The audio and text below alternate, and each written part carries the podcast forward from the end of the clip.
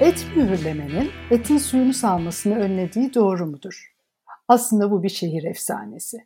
Mutfak şefleri arasında mühürleme olarak adlandırılan işlem etin her iki yüzünün yüksek sıcaklıkta bir yüzeyle, örneğin çok sıcak bir tava, grill veya tepsiyle aniden temas ettirilerek pişirilmesidir.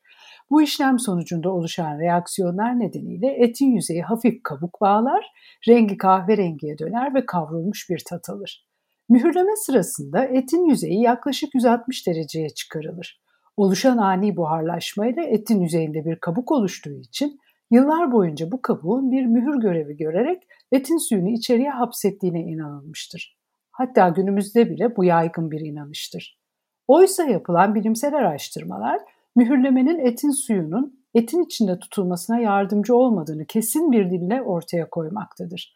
Aksine yüksek sıcaklık etin yapısını oluşturan proteinlerin kimyasal yapısını fazlaca bozacağından etin sonraki pişirme işlemleri aşamasında çok daha fazla su salmasına neden olduğu bilimsel olarak ispatlanmış bir gerçektir.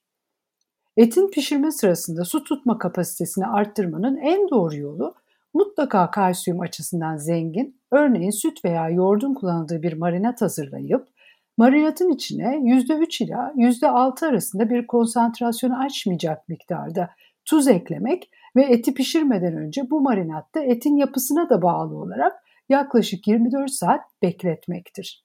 Kısacası et mühürlemenin etin suyunu salmasını önlediği doğru değildir.